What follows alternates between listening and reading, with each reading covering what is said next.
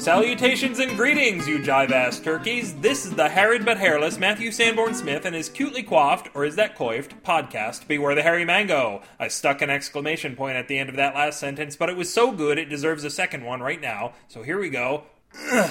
Whew, that was a good one. Now let me pull all of my pants back up and finish this thing off. People ask me why I speak so fast on this show. The answer is to trick you into thinking something funny, or at the very least clever, happened and you just missed it. If you want an even more amazing show, run this podcast at a higher speed. Damn, that guy's good. I'm pretty sure. On an unentirely related note, la. And now on another, it's once again more double shot time, folks. Yeah. Sorry, you deserved more enthusiasm there, but I overextended my exclamation points and the bank took the rest away from me. That explains why they're changing the bank tellers to bank screamers. It's time for two too short stories with two too long titles. Today's first story was so short it inspired me to stick another one in the show so you wouldn't feel cheated. But you'd be short too if you were in any way involved in the extremely brief first marriage of Martin Rayner. The Extremely Brief First Marriage of Martin Rayner by Matthew Sanborn Smith. The 23rd century saw limitless wonders, and Martin was able to do things that no one from any previous time could have done, like marry a woman made of soup. Upon returning from his disastrous honeymoon, her mother, a vat of boiling water, wept uncontrollably, although no one would have known if she hadn't told them. No criminal charges were pressed, but the girl's father, a weird conglomeration of dried pasta, chicken, and veggies, sued Martin for everything he had. He contended that Martin should have known better than to bring his new bride on a jaunt 400 years away in Victorian London. On the very first day, the poor thing was slurped into oblivion by a wild pack of street urchins. Wife. Now, to break up the last story with the first, we have to do some other stuff. Oh, I know. It's bad enough those poor New Zealandies have to spend their whole lives hanging upside down off the planet, but to top it all off, you still haven't bought that awesome book to help with the earthquake relief. Here's this funny talking smooth jazz guy again. Tales for Canterbury is a short story anthology from Random Static Press, edited by Anna Caro and J.C. Hart.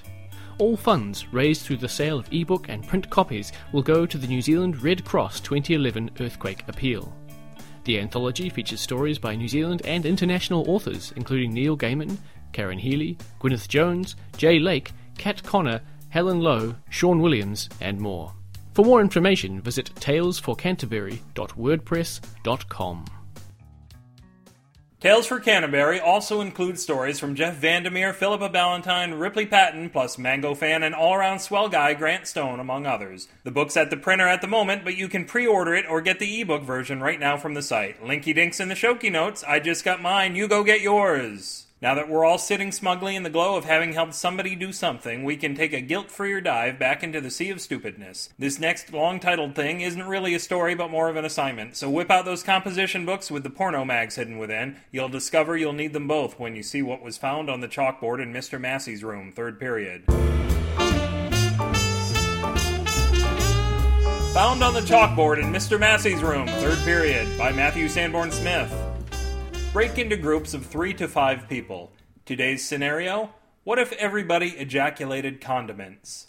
Topics for discussion Would there be more or less oral sex? Explain. Would people bring french fries to bed?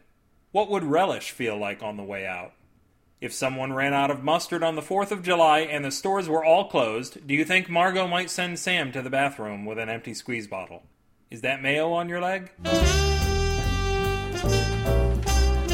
If these stories made you want to slurp your wife or suck your hot dog, you can digest them and other coding Hammurabis at my blog journal, the1000.blogspot.com. Or stay and sing It's Now or Nebuchadnezzar right here at BewareTheHairyMango.com. Testify to the healing powers of this program in the comments for this post, or if the post isn't running today, send a candygram for Mango to Matthew at BewareTheHairyMango.com or BewareTheHairyMango at gmail.com.